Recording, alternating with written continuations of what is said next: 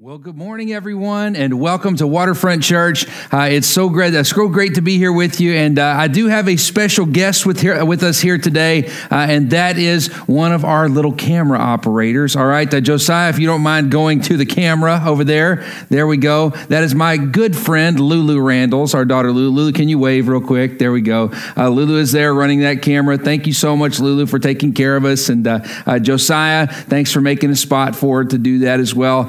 just just a, a, very proud day as a parent uh, uh, when your child gets to come and help with something like this. So, Lulu, thanks for being here. Josiah, thanks for making that happen too.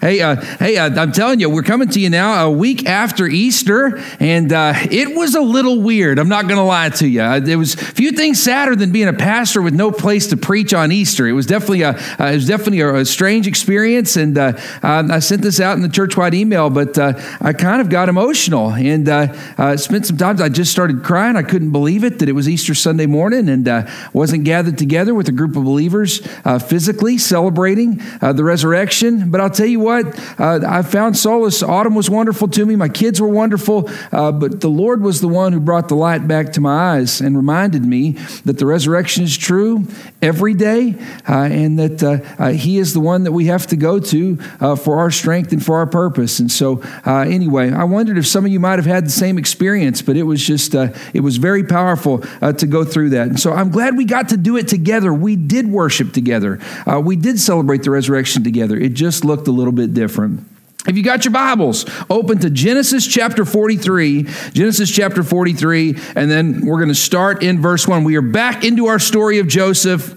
And uh, again, uh, this was not meant to be a corona centric uh, message, coronavirus centric message, but it is going to have a few of those overtones. It starts off with this question Have you ever felt out of control before? Right? Have you ever felt out of control? Some of you are like, Yes, right now, all the time. If that's you, uh, then this is one of the messages for you. So, uh, this feeling of being out of control, I think, could best be described uh, as something that happened to my family at the Mall of America. And so, some of you remember this, but the last Final Four that was played uh, was uh, in uh, Minneapolis, Minnesota, and uh, it was played by the, the team from University of Virginia and then also with the Texas Tech Red Raiders there for the finals. And so I'll never forget, this is great. So we're going to Minneapolis, and Autumn, my wife, says, I'm going to get to check something off my bucket list that I've always wanted to do. And I said, What's that? And she said, I've always wanted to go to the Mall of America and to ride a roller coaster. That's what she wanted to do. Since she was a little kid, she had watched videos about the Mall of America and wanted to go ride the roller coaster there. So, all that to say, uh, we uh, go to the Mall of America. We're set up to ride this roller coaster. And one of the ones that I got to ride with our kids was called the Fairly Odd Coaster. It was based after a show on Nickelodeon called Fairly Odd Parents. Uh, that, uh, anyway, this coaster was built. So, um, all that to say, I was trying to get our son Jack to ride the roller coaster with us. And so, as many of you know, uh, Jack has got autism. And so, for Jack, there is no filter. All right, joy is unhindered, amazing joy. Fear, sadly, is unhindered, amazing, crazy fear. Uh, and then sometimes, again, all the other emotions in between, it just is done without a filter. So I told Jack, I said, if you'll ride this roller coaster with me, I want you to face your fear. Ride this roller coaster with me. Uh, and if you'll do that, I said, what we'll do is we'll, there's a Lego store right across the way. You will earn Legos. Yes, I bribed my children. Don't judge me. All right. So anyway, we get this roller coaster, we get set up, and the way the roller coaster is set, there are two seats on one side that face two seats on the other side. And from the ground, it doesn't look like it moves very fast, but I can promise you, once we got up there and we're strapped in, you were out of control. And so Lulu and I are sitting on one side. Jack and Harper, or excuse me, Harper and I are sitting on one side, Lulu and Jack are sitting on the other, and then all of a sudden that bar comes down to strap us into place. We're buckled in, and then the person starting the ride says, Are you ready? Let's go. And then all of a sudden the ride starts, and Jack's face was priceless. Jack's face was exactly how all of us feel when we feel out of control. All of a sudden, he gripped the sides and he looked at me as the coaster began to roll all over. It was so, it was just a, a wonderful experience. But Jack is gripping and going, ah! And he kept looking around like, can one of you do something about this? But it was like, no, buddy, we just are along for the ride right now. We got to ride this thing out until it's done. Ah! And then finally, when it gets done, he's the first one off the coaster, standing on solid ground. He said, Where are my Legos? I mean, that was his response after we finally got done with it. I'll tell you a story to say this. Some of you are going through a stretch right now where you feel out of control. There is nothing that Jack could do to stop the roller coaster. Now, here's what's crazy. After it was done, all he could talk about was how excited he was that we had finished. In fact, Lulu's my witness. We kept going around and we'd say, Hey, Jack, did you ride that roller coaster? He'd grin ear to ear and he'd go, Yes. And then we'd say, Good, you're a champion. That was just kind of one of the funny things that our family would do. When you feel out of control, there's nothing you can do about it except ride. Sometimes it can feel like you have absolutely no uh, nothing that you can do in the circumstance. And the first thing uh, that our little minds want to turn to is to find out who to blame. when something is out of our control, we want to find out who's to blame. And that's the same thing that happens in Genesis chapter 43. Look at verses 1 through 7 as we start. Remember, Joseph uh, is uh, in Egypt. He's the second in command over all the land. Uh, and while Joseph is in Egypt, all of a sudden, his brothers show up, the same ones that had sold him into slavery decades before. His brothers show up. They bow before him. They don't realize that it's him. Joseph is going through all these different emotions. It's about to be the family reunion of the ages coming up in the next few chapters. But the brothers are scared to death because they don't realize that God is doing something special. So look at what happens. So they go back. They've left their brother Simeon there uh, as a hostage, basically, uh, so that, uh, and they have to go back and get him, but they have to bring their little brother Benjamin, but he's the father's favorite at this point, uh, and uh, Jacob does not want to send his son Benjamin out there uh, to have the same fate that he thinks Joseph has had to be killed. Look at what it says in Genesis 43. So again, all this is beyond their control. It says, Now the famine was still severe in the lands. Underline and highlight the, the famine was still severe. Famine famine is not just symbolic, but literally here a time of need uh, where they don't have anything to eat. And so, again, that circumstance is completely beyond their control. It says in verse 2 So they had eaten all the grain that they had brought from Egypt. Their father said to them, Go back and buy some more food. But Judah said to him, The man warned us, talking about Joseph, but he doesn't know it's Joseph. The man warned us solemnly, You will not see my face again unless your brother is with you. If you will send our brother along with us, we will go down to buy food for you. But if you will not send him, we will not go down, because the man said to us, You will not see my face again unless your brother is with you. Israel, that's Jacob, asked, Why did you bring this trouble on me by telling the man you had another brother? Notice he's trying to point the finger of blame here. They replied, The man questioned us closely about ourselves and our family. Is your father still living? He asked us. Do you have another brother? We simply answer his questions. How are we supposed to know? He would say, Bring your brother down here. Now, stop for just a minute. We know it's because Joseph is their brother and Jacob's son. That's the reason that he's asked those questions. But on the outside, they're going, Jacob goes, oh, Why? Why did they give you the third degree on this? Why did you even tell him that you had another brother? Why didn't you just keep your mouth shut? What Jacob's trying to do here is point the finger of blame at his sons so that then he doesn't have to deal with the problem at hand. Now, here's what's so interesting about this we do the same thing. When we feel out of control, we waste time in many cases trying to figure out who's to blame for the circumstance we're in when the truth is the famine is not getting any better. At this point, there is still a famine, they're still out of food, and I love this because it says that Jacob, knowing that truth, that he was going to have to let go of Benjamin and trust him to the brothers so that they could get more food. It was a problem that Jacob put off, and he was still playing the blame game. Now, there's some of you right now who are going through that in your own life. There are things in your household, things in your work situation, things in your family situation that desperately need you to focus on the solution and not on the blame. If you're taking notes, write this down.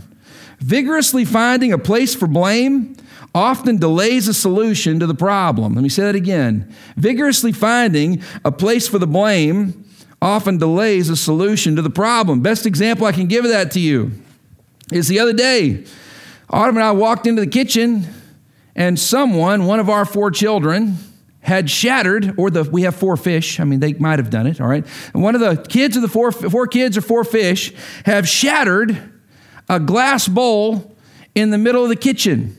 Now remember, we've got kids aged from 10 to 2, okay? So shattered glass in the kitchen is a real problem. If Zeke, our two year old, gets into that and cuts himself, uh, then it's a really bad situation. But here's what Autumn and I did. Again, corona, coronavirus, uh, uh, coronavirus containment makes you a little crazy. We all of a sudden walk up and we go, Who did this?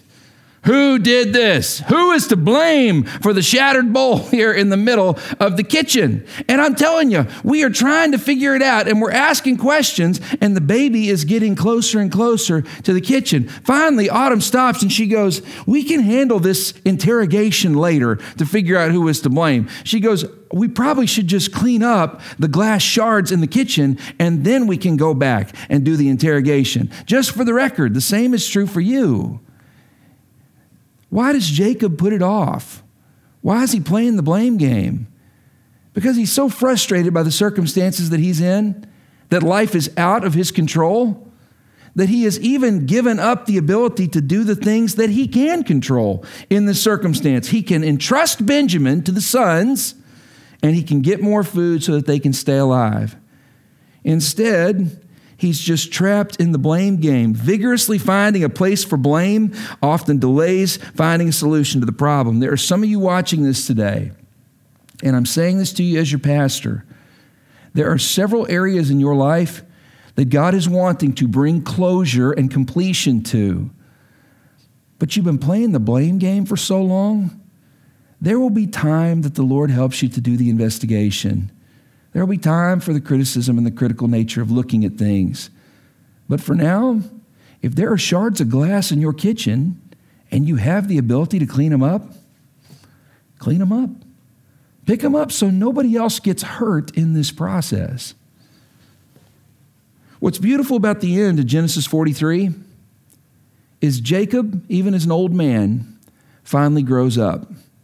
He finally makes the decision to stop playing the blame game and to move forward and find a solution to the problem. Even in a situation you feel like you can't control, there are still certain things that God would have you to do. If you're taking notes, our million dollar question is this today What can we do when the world is out of control? What can we do when our world is out of control. There are some of you who feel that way so deeply and desperately right now. If that's you, this is a great lesson to take notes on. If uh, uh, you're in the circumstance where you're doing pretty good right now, I can tell you for me personally, I was doing great last week. And then on Sunday, this tidal wave of uncontrol, uh, of, of, this uh, feeling that everything was out of control hit me on that Easter Sunday morning. And these principles I'm about to walk you through are the same ones that the Lord really used to comfort my heart as well. What can we do when our world world is out of control. Look now at Genesis chapter 43, and let's look at verses 8 through 10. He's played the blame game, and then all of a sudden, Judah steps up, and Judah says something powerful to his father. Look at what it says. Then Judah said to Israel, his father, that's to Jacob, Send the boy along with me, and we will go at once so that we and you and our children may live and not die. Now, that, that sentence there is kind of written awkwardly and it's meant to read awkwardly at the same time. The idea is he's saying, This is affecting all of us. You playing the blame game, you not wanting to offer up Benjamin to come with us and help us. Uh, it's causing all of us problems. He says, Look, trust him to me. Look at what he says. Verse 9 I myself will guarantee his safety. Underline, I myself will guarantee his safety. You can hold hold me personally responsible for him. If I do not bring him back to you and set him here before you, I will bear the blame before you all my life. As if, uh, uh, uh as it is, if, if we had not delayed, we could have gone and returned twice by now. Stop right there for just a minute. Playing the blame game has consumed Jacob's life so much. Judah comes in at the end and says, We could have gone, gotten grain, and brought it back here twice by now because you've been delaying this situation. I love this passage because what we find here is Judah stepping up and saying, I will take the blame. Now, some of you would say, What about when Reuben talks about that at the end of chapter 42? Reuben has said, I'll put the blame on my kids. Judah has stepped up and said, I will personally be responsible for this young man. Judah needs food, just like Jacob. But Judah has chosen to step up and to do something on behalf of someone else. If you're taking notes, what can we do when our world is out of control? Number one, we can do something for someone else. Let me say that again.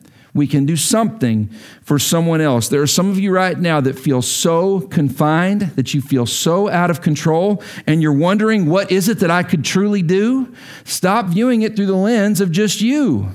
View it through the lens of what you could do for someone else. The old the old uh, speech from John F. Kennedy is the one that rang in my ears at the inauguration when he says, Ask not what your country can do for you, but ask what you can do for your country in the midst of that tumultuous time. It's true right here in this passage of Scripture as well. When Judah is sitting there going, Oh, why won't dad get past this? Why won't he just let go of Benjamin? All of a sudden he steps up and says, It's beyond my control. I cannot make him let go of Benjamin. I cannot make him save our family. What I can do is step up and say, I'll take his place. If you'll trust him to me, if something goes wrong, it is not your fault. If something goes wrong, it will be on me. If you're taking notes, write this down. Selfishness furthers our fear, while selflessness fuels our faith. There are some of you right now who have sunk in, who have sunken into the pits of darkness. You've sunk into the pits of despair. And I'm telling you, you're sitting there going, the world's falling apart. Everything's so scary. Oh, it just doesn't seem like any of these rules or these plans make sense. I just don't know what I'm supposed to do. You can start by looking around and instead of going, me, me, me, start to look out with the eyes of Almighty God. What can I do for somebody else? Is there something, even though I feel like my life is out of control, is there something I can do to help someone else? One of my favorite movies, or excuse me, my favorite plays of all time is a play called Les Miserables. If you've ever seen Les Miserables, just an unbelievable uh, musical. In Les Miserables, and you can see this in the movie version as well, it's right at the very, very beginning. But the scene with the priest and Jean Valjean, the main character, Jean Valjean has lived a tough life. He's been in prison. In fact, the whole, uh, the whole show starts with Valjean in prison. He's freakishly strong, and so again, he's got great physical strength, but he's gotten in trouble because he does things that aren't quite above board. In fact, he, uh, the, you find out about his character. He's so strong, he has stolen bread that got him in prison, but he's been in there longer because he always tries to run away and get away. After he gets out of prison, he needs a break. So he goes in, finds a priest, and he sits down with the priest to have dinner. It's this beautiful, beautiful scene. And when he sits down with the priest, he can't help himself. He's not only hungry, he's in desperate need of a new life. And he falls into an old pattern and he steals the silver out of the priest's cabinet and runs away. Well, not long after that, Valjean is caught and brought back by the police to the priest's house so they can identify him and return the silver. Now, here's what's interesting. In that moment, the priest has a life that's out of control. Things have been stolen from him. Someone who he had had in his house has stolen the silver from him. But Jean Valjean's life is out of control as well. He's about to go back to prison, most likely for the rest of his life. And in that moment, the priest cannot control that those items had been stolen from him. But he can help Valjean. The police officers look at him and say, Is this the man that ate with you? And the priest says so beautifully, Yes, but surely something slipped your mind. He says, Friend, you forgot I gave these also. And then he grabs a huge ton of silver and hands it and said, Would you leave the best behind? And then he says, Messieurs, would you release him? And all of a sudden, the police officers look like we caught him red handed. It's your stuff. But if you won't press charges, we'll let it go. And all of a sudden, it's Valjean and the priest. And Valjean is looking at him like, Why would you do this for me? I caused your world to be out of control. Why would you do this for me? And then do you remember the words of the priest? He looks at him and says, Son, I have bought your soul for God. It's in that moment that it causes Valjean to question everything. Why would this man do this for me? Why would he love me to the point of doing this when he didn't have to? We live in a world right now that is so out of control. When we take what limited control we have and we put it towards someone else in the name Jesus Christ, it could cause their entire world to change. It could cause their entire world to just stumble and go, Whoa, what have I been doing with my life? This is actually a time when the focus on Jesus Christ, the spotlight could be brighter than any other time in history globally. What can we do for someone else? We can all do something. By the way, it begs this question Are you personally invested in the solution or the criticism? Are you personally invested in the solution or the criticism? Now, there's somebody that would say, Zack, are you trying to make some kind of statement here to us? No, I'm trying to set you free if you listen. It's not that you need to just turn a blind eye and be an ostrich sticking your head in the sand to the things that need critical attention. But if that's all you're spending your time on when there is a pile of glass in your kitchen, take the time to clean it up. Take the time to find a solution. And when we do that, then there will be time later to go back and to look at something critically. But let's make sure that we do what we can during this day so that someone else is not hurt. If we can help someone else not get cut on the glass, let's figure out a way to do that. Now, look at what happens next. Look at Genesis 43, and let's look at verses 11 through 13. Judah has said, Father, I will do this for you. I will do this for our family. I will do this for my brothers. Trust the boy to me. Verse 11 says this Then their father Israel said to them, If it must be, then do this. Put some of the best products of the land in your bags and take them to the man as a gift. Underline as a gift. A little balm, a little honey, some spices and myrrh, some pistachio nuts and almonds. Take double the amount of silver that is with you and you must, uh, you must return the silver that was in the mouths of your sacks. Perhaps it was a mistake. Take your brother and go back to the man at once. Now, stop right there for just a minute. For those of you who've been with us a long time for this story, in the story of Jacob and Esau, the man who's speaking in this passage, and his brother Esau, there's another moment when Jacob feels like his world is completely out of control. And you know what Jacob does? He prepares a set of gifts for his brother Esau before they finally have a meeting. Jacob has not been uh, kind in his dealings with his brother, and he presents him with these gifts as an opportunity to show him in good faith that this is a positive meeting and not a negative meeting. Jacob goes back, and after realizing the blame game is not doing any good, Jacob comes back and he goes, You know what? We have a famine in the land. But there are still some things that we have that we can share with others. If you're taking notes, write this down. What can we do when our world is out of control? Number one, we can do something for someone else. And number two, we can give something to someone else. We can give something to someone else. Even in the midst of the famine, even in the midst of them not having grain and a way for their family to sustain themselves and eat, he says, you know what? If you're going to go, Judah, take Benjamin. And also, we've still got a little balm. We still got a little honey. We still got some spices, some myrrh, some pistachio nuts, and some almonds. He says, take some things from our land so that we can give away what little it is that we have. Sometimes we can become so selfish when we feel like our world is out of control. We go, God, I've got nothing. God, I've got nothing. There's nothing I can do. There's nothing that I have. And the Lord's sitting there scratching his head and going, What are you talking about? How are you alive at this point? Every person from the highest to the low in the United States has got something that we can share, has got something that we can give away. And when we choose, instead of hoarding it for ourselves, to share it with someone else, you would be surprised again at the spotlight that goes on Jesus Christ in that moment. To share in a time of famine, even if it's next to nothing that we have, to share in a time of famine is a very powerful thing to do. If you're taking notes, write this down. Even in times of famine, there are still blessings to share. Even in times of famine, there are still blessings to share.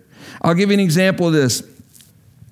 So, back in the day, had an aunt and uncle living in Oklahoma City. And when the bombing of the federal building took place, just an awful, awful situation. When the bombing of the federal building took place, everyone in Oklahoma City and really the, the, whole state of Oklahoma was looking for some way that they could help in the midst of an unthinkable scenario.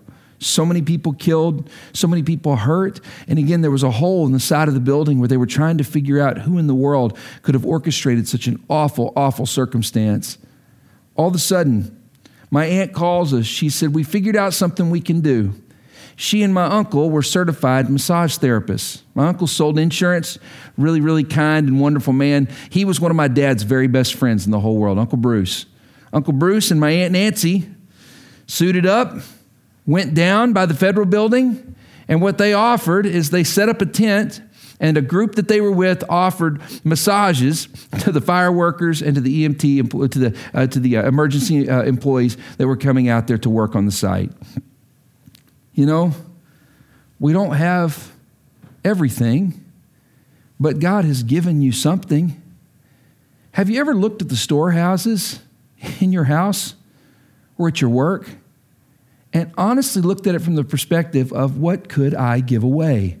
I'm not talking about Marie Kondo, all right? I'm not talking about what is it I could clear space for so that I have a more zen environment, all right? I'm talking about what do you have that's useful that somebody else could really use right now? What do you have that's useful that somebody else could really take and it could bless them? Sometimes it's stuff, sometimes it's resources, sometimes it's a skill, like my aunt massage therapy. Sometimes it's actually money. There's some of you in this time who've been good with your finances. And here's the deal I'm not asking you to make a foolish decision, but there are people around you who are desperately in need, and maybe, just maybe, it's time for you to help. Crazy story happened at the end of last month. I've got a dear friend who um, had watched our live stream here at the church. And uh, because we started faster than a bunch of these churches that were down south, um, he messaged me and just said, Hey, I just wanted to give you some encouragement. He said, We worked on the live stream this week, and he said, A lot of the things that you're implementing are things that we're trying to implement as a church too. And so I called him back, said, Man, this is great. I appreciate the time. And then I just said this I, I don't usually say things like this, but I said, Hey, tell me something good. Tell me something good that's going on with you and going on with your team. And then all of a sudden, my friend, this is the last day of the month, he blurts out, the Lord provided and we made payroll today. I said, It's the last day of the month. I said, You didn't have reserve? And he goes, We did. He goes, But we were hit really, really hard. I said, So you just made payroll today? He said, Yep. He said, But God is good, isn't He? He wasn't asking for anything, He was sharing a blessing. It's at that point I stopped. And I said, Bro, how much you need to make payroll? In the middle of the month. This would have been yesterday. I said, How much you need to make payroll at the end of the month? And he goes, Nothing, man. He goes, I didn't call you for this. I said, Let me know. I said, What do you need? Now, here's the side on that story. So, we had an amount that we were praying for, for our budget, that we were praying that God would help us to hit. And I'm here to tell you, the Lord blessed. And on top of that amount, on top of what uh, God blessed, on that day that I was talking to my friend, we had just a little bit more than we had prayed for that God had provided. We've been lean and mean with our finances out here at Waterfront. So I'm talking to my friend, and I said, How much? And I threw out an amount that was low. He said, Uh, yeah, yeah, that's it. I said, You're lying to me. I said, How much for real? He tells me the amount. No joke. It was within $70 of what we had taken in over what we had prayed for. Within $70 on a $1.2 million budget we have here at the church. I stopped and I said, I'm going to call our board, but I said, I think we can do it. I said, We want to give you the money so that you can make payroll at the middle of next month. He said, You can't do that. I said, Yeah, we can. God gave it and we can do it. It turns out, there's another side to that story too. It turns out that the reason we were over by that amount was because we had a church member whose father had passed away, and that was the tithe that was given off of the inheritance money that had come in. I called that family afterwards and said, You're not going to believe this, but this is where the money went. And they said, ah, That is exactly what dad would have wanted. Now, listen, this last week, this pastor ended up telling his church last Sunday, we have gotten a stack of thank you notes. I feel like maybe every person in their church wrote us a thank you note this last week. 20, 30 families writing thank you notes saying that they were so grateful for what God had done. Am I telling you we have a ton of money to give away? No, we do not. Do not call me, all right? What I'm telling you is God gave just enough so that not only we could be taken care of, but in this time that we feel deeply out of control, our goal as a church is not to look at how can we hoard the storehouses, how can we protect what we've got, but how we can look at how we can help others. Again, that crazy quote by John F. Kennedy not what we can do for ourselves, but what we can do for the world around us. The church exists that we might be blessed so that we could bless others at the same time. When's the last time you truly gave something away that was of value to you? By the way, save your spot here. Jesus illustrates this for us when he feeds the 5,000. Look at Luke chapter 9. Let's jump into Luke chapter 9, and then we're going to look at verses 12 through 17.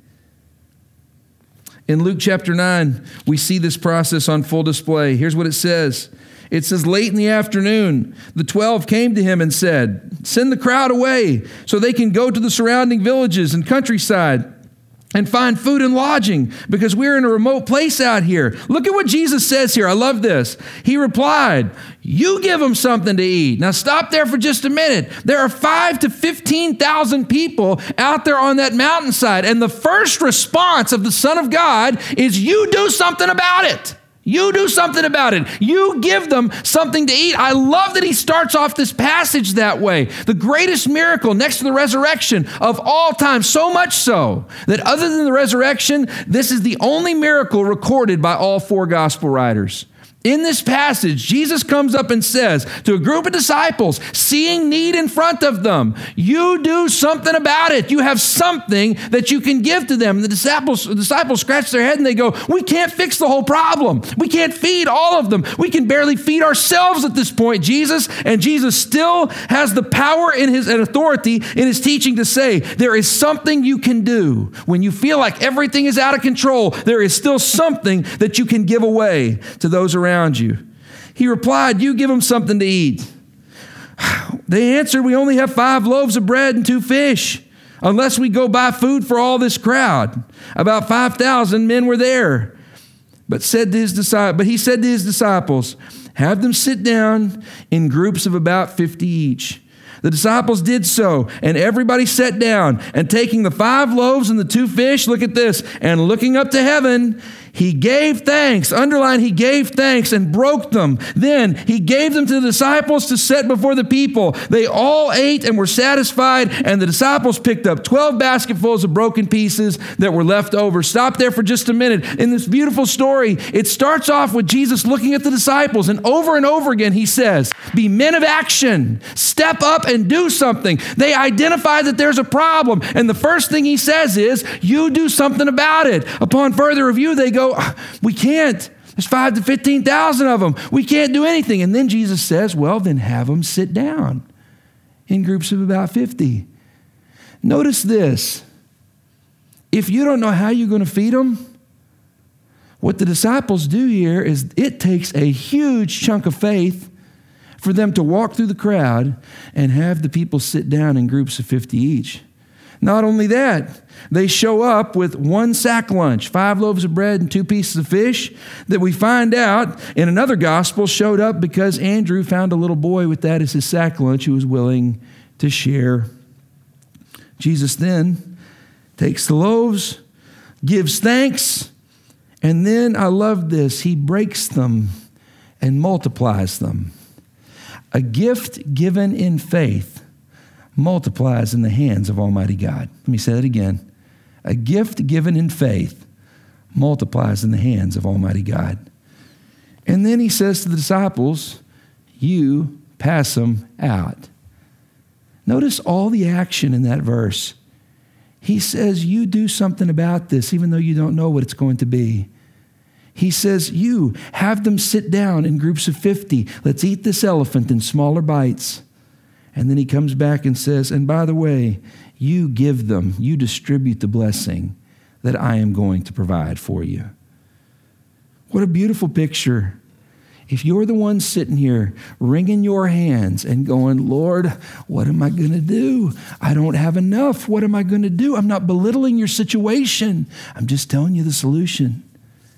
Peace and joy come when we stop wringing our hands and looking inwardly and we make the decision to look outwardly. I don't have enough. I don't know how it's going to work, but I see someone in need, and maybe, just maybe, I could help them too. When we begin to look past ourselves to the needs of the world around us, the blessings given in faith multiply in the hands of Almighty God. It begs the question is it time you honestly looked at how you could help? Is it time you honestly looked at how you could help? I don't know how it works, but when we pour out, our cup is full. I don't know how that works, but when we pour out to others, somehow, some way, it ends up filling our cup at the same time. One last verse, and we'll call it a day today. Flip back over now to Genesis chapter 43, and let's look at verse 14, how this part of the story closes. So again, he says, Take your brother, go back to that man at once. And then look at this, verse 14. And may God Almighty, underline, and may God Almighty grant you mercy before this man, so that he will let your brother your, so that he will let your other brother and Benjamin come back with you. As for me, if I am bereaved, then I am bereaved. Now, stop right there for just a minute. This is so interesting. The man who has started off playing the blame game at the very beginning of this passage closes with verse 14. Listen to this with a prayer. He starts off by saying, And may God Almighty do this thing for you. I love this. When our world seems completely and totally out of control, what in the world can we do? Number one, we can do something for someone else. Number two, we can give something to someone else. And number three, we can always pray. We can always pray. Even Jacob at the end of this passage finally comes around to it and goes, Whoa, I guess God's the one in charge of this whole thing anyway. He's the one who's put my family together in the first place. He didn't bring me this far to fail. He goes, ah, Maybe I should pray for my sons as they go out.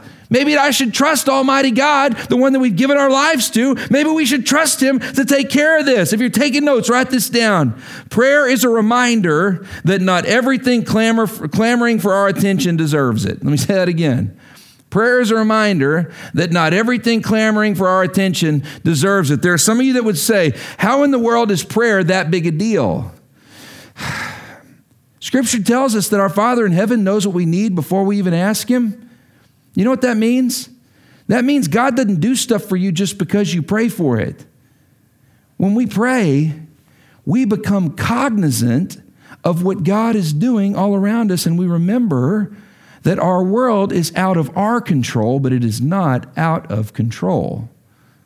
That God is the one in charge, that God is the one guiding the ship. We can always pray. And prayer is a reminder that some of those things we got so worked up and worried about actually don't matter in the grand scheme of things. That maybe, just maybe, God is up to something. My prayer life grew over time. And I'll never forget, when I was younger, prayer was something we did at meals. I know my parents prayed more often, but I remember praying at mealtime. That was kind of our thing. Every meal that we had, we would pray together. And that's something we carry forth with our staff and with our family as well. But we'd pray at mealtime. But then something happened when I was five years old.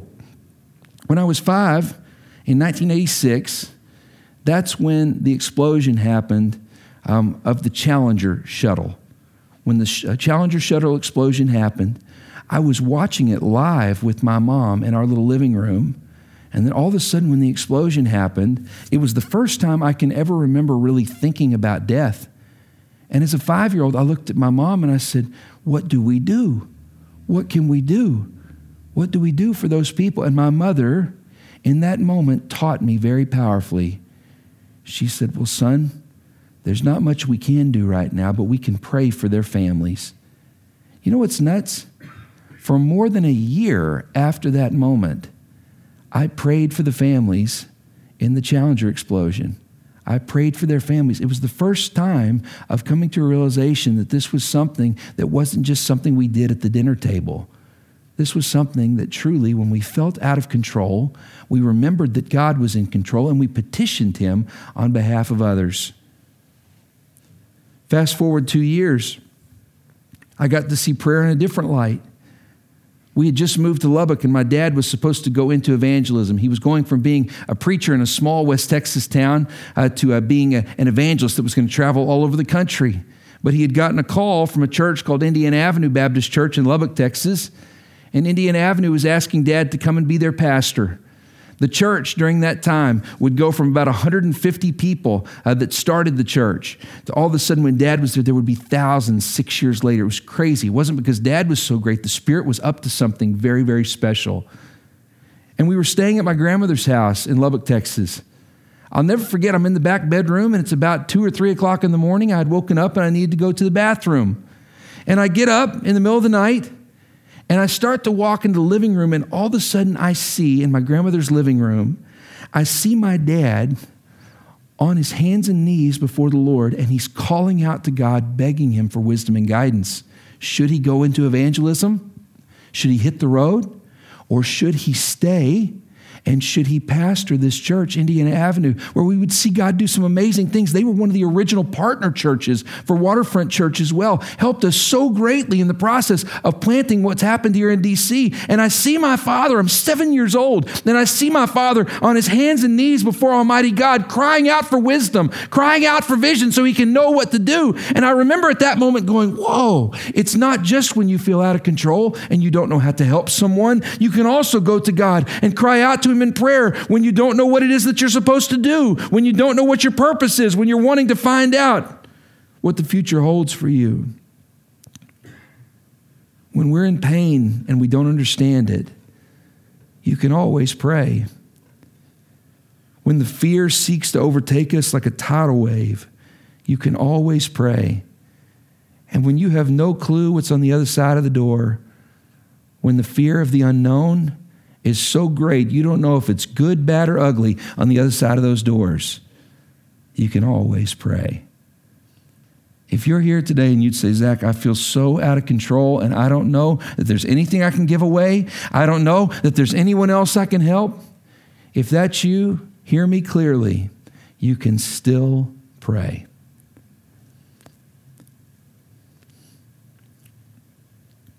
I said one more verse, but we're going to do two more. You ready? Three more, okay? Save your spot there in Genesis and flip over to Mark chapter 1, verses 35 through 37, and we'll call it a day. In Mark chapter 1, Jesus saw the power in prayer. Even the Son of God, knowing how everything was going to work, still carved out time in his schedule to pray. Look at what Jesus says here in Mark chapter, excuse, look at what happens here in Mark chapter 1, verses 35 through 37. It says, Very early in the morning, while it was still dark, Jesus got up, left the house, and went off to a solitary place where he prayed. Underline where he prayed.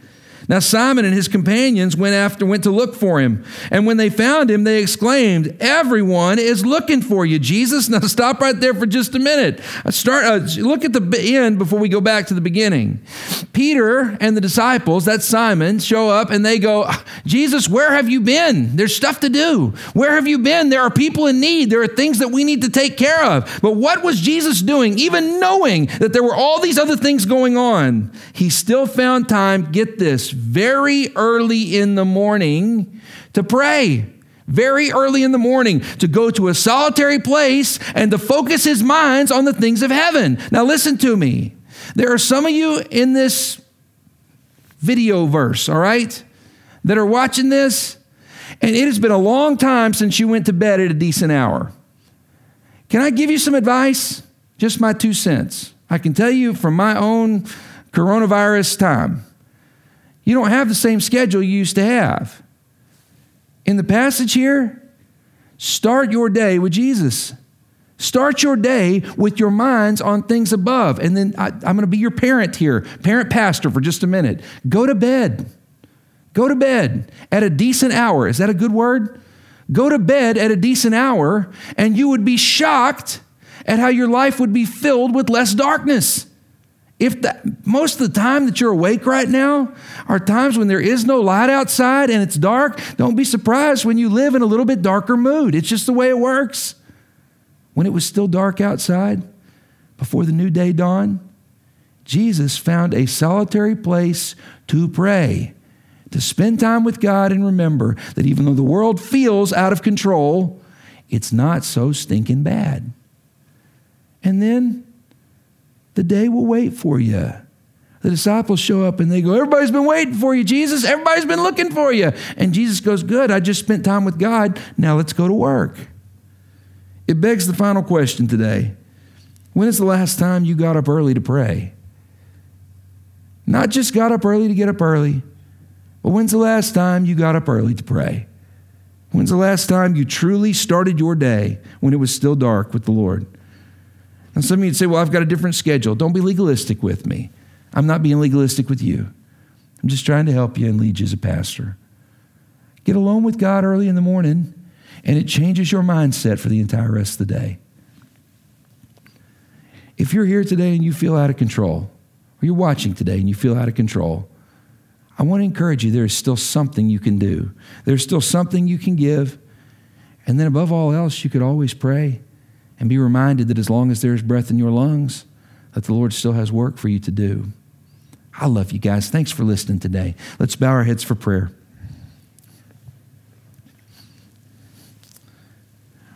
Now, with every head bowed and every eye closed, nobody looking around but just me. In fact, wherever you are, just kind of draw a circle around yourself. The most important part of the service is always this time of reflection. There's nothing mystical or magical about this time.